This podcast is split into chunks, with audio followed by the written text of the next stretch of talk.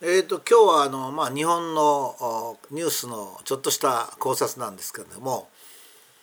えーと、吉村知事がですねかなり前に、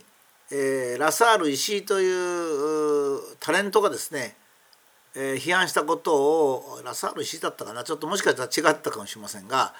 えー、その方が言っていたあのことにですねかなり厳しく反応しました。で再びこの1月の26日ですね、えー、ツイッターで、えーと「皆さんパチンコ屋が軒並み閉まって大変でしょう。今ならここが開いていますよ」というあのことをですねそのラサール石井がツイートしたと。それについて、えー、そんなことやったらあの宣伝になるのが分からんのかなと。いうふうに言ってですねさらに大阪に700店舗近くのパチンコ屋があり休業要請後に120店舗の開店状況と府民の苦情と専門家の意見そこから詰めてきた結果の現在公表3店舗と段階を踏んで店名を公表したことを改めて説明、えー、その上でここだけ捉えて分からんかったのとはお気軽な立場だよ。影響力のある立場だから今だけはやめときましょうとぐらい言えないのかね。と言ったっていうんですね。それで私はですねあの私の今のこう公表されているものですねニュースですね。このニュースがま最近当てになりませんから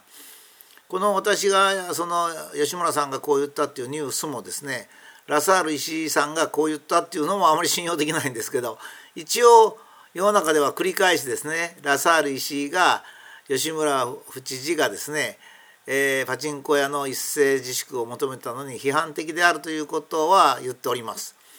からまあ吉村知事がですね個別のパチンコ屋の名前を挙げているということも知っております。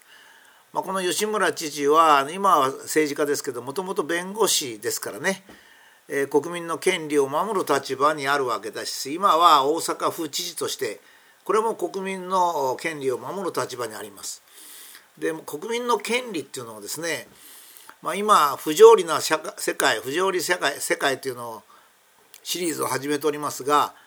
もちろん不条理じゃ一番いけないわけですね。法律こそが我々を守ってくれる最後の砦なんですからたとえ行政とか噂とか世間のバッシングとか村八部とかそういう古いタイプのなんかこう個人攻撃というのは来てもですねそれを守ってくれるのが法律であり行政なんなはずなんですね。で私の知るところではですね、えー、パチンコ屋のまず第一にパチンコ屋における感染は非常に少ないんですね。それはどうしてかっていうともちろんあのデータとしてはほとんど公表されておりませんが私があのまあ闇でというかちょっと他から聞いた話ではほとんど感染者出ておりません。えー、その保健所の調査でですねそれが一つと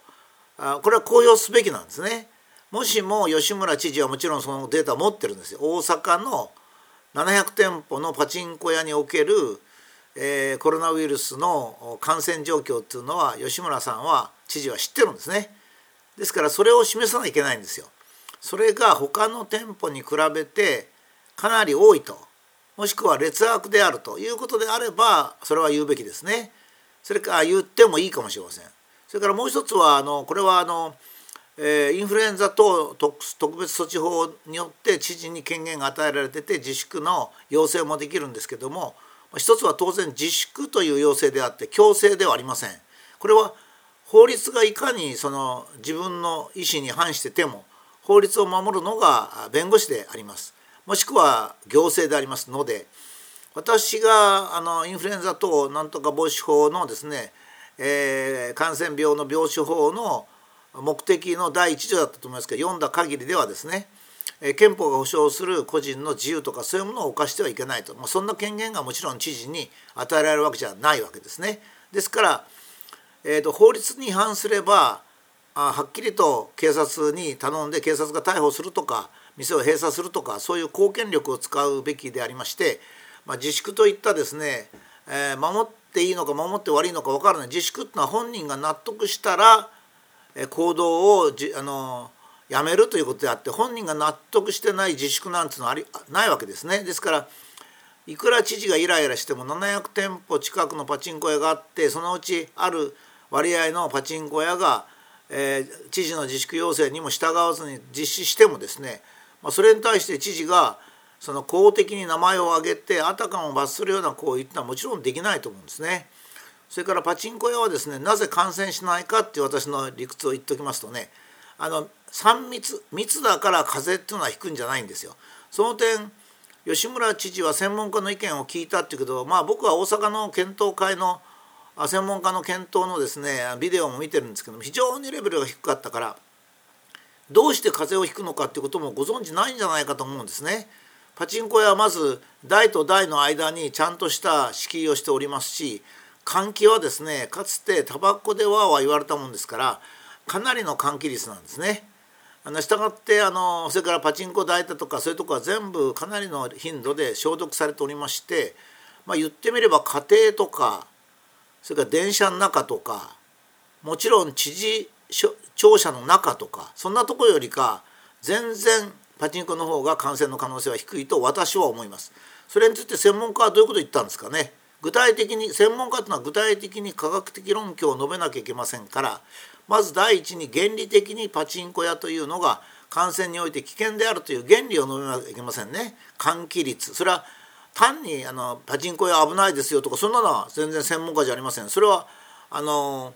えーと、あれであれですね。パチンコ屋、えー、はその単にその専門家じゃなくて普通の人でも言えますからね。専門家っていうのはそういう時にパチンコ屋の換気率がどうウイルスの存在がどうもしくは感染者が具体的にどうという意見をあその結果を言ってそれで意見を述べるのが専門家ですからね。専門家の意見を聞いたっていうのは全然ありありません。それから府民の苦情っていうのはこれ非常に問題ですね。府民から苦情が出たから知事が公権力を発揮するということになるとですね。もう我々は民主国家法治国家に住んでるとは言えませんよ。その点ではですね今までの少なくとも法令では吉村知事がデータに基づいて判断されたということは報道されておりません。えー、したがってですねこれはあの例えばパチンコっていうのがですね朝鮮半島ともある程度つながってて非常に批判する人がいるわけですよ。だこの際なんていう考えがあったらこれはもう全く法治主義に反しますからねやっぱり法律っていうのはある理由をきちっと述べてそれによって、えー、とするというのが正しいわけですから、まあ、あの今まで報じられている結果から言うとですね私は吉村知事は、まあ、お若いし何か自分が殿様になったんじゃないか封建主義の殿様大阪の殿様になったんじゃないかっていうふうに非常に増長されてるように見えます。それで、えーと、記事では、現象の一部だけに注目した石井の批判に珍しく感情的な言葉で不満をぶつけたとありますけどもこれはあの記者が書いたんでさらにボロいわけですね。っていうのは、えー、ラサール石井さんの批判はまともですよ。根拠を示せと言ってるようなもんですからね。それに感情的な言葉で不満をぶつけるってなるとこれはもう知事とは言えませんね。まあ大衆大阪の人たちの関心を買うために言ったというふうに言われて、えー、いいと思いますね。やっぱり日本の将来を良くする立場にはではですね大変に素晴らしいと思います。それから影響力のある人だから気をつけなさいって言ったってですね知事とラサール石井さんと比べるとラサール石井さんのことをお気軽な立場だよという表現は極めて不穏当ですね。それは知事という権限があるからこそ知事というのが気軽じゃないんですよ。えー、あの権限とそれから立場の辛さっていうのは比例してますからねまあ私はこのまあこのパチンコのことはですね私はもうあの実は昔行った時は3月か4月頃でしたかね私はまああ吉村知事がまあ若気の至りで間違ったんだなと発言は間違ったなと思ってましたけど今頃になってまた言うってことはですねかなり権力志向ですねまあ、こういう権力志向の人がなると非常にいけないと思います。私はパチンコにおけるうんと感染率のはま0.1%以下ぐらいで、えー、大体家庭における感染率の3割とか6割とか言った数字から見るとですね何十分の1という比率ですから吉村知事が大阪あの大阪におけるパチンコ屋に対して極めて特殊な考えを持っておられて憲法に保障する、えー、営業の自由とか商売の職業の自由とかそういうものに対して不満があるんならそっちを言うべきですね。もっと日本日本国は憲法を厳しく改正してそして個人の人権を制限するべきだとそっちの方を強く言うべきであってですね、まあ、知事の発言としては極めて不穏当でありこのことがあの日本を現在暗くして自殺者とかそういうのを増やしている原因だと思います。ちなみにマスクもそうですが私のデータ私が整理しているデータで公表しているデータテレビなんかで言ってるデータによると感染源の一番多いのは家庭であって、えー、飲食店とかパチンコ屋とか飲み屋ではないと。だから、えー、行政がやたらとですね警戒宣言を発令したりそれから自粛を呼びかけるのはですね私は知事さんがわざと感染を増やし増やそうとしてるとそれでワクチンで持たせて儲けようとしてるとしか思えません、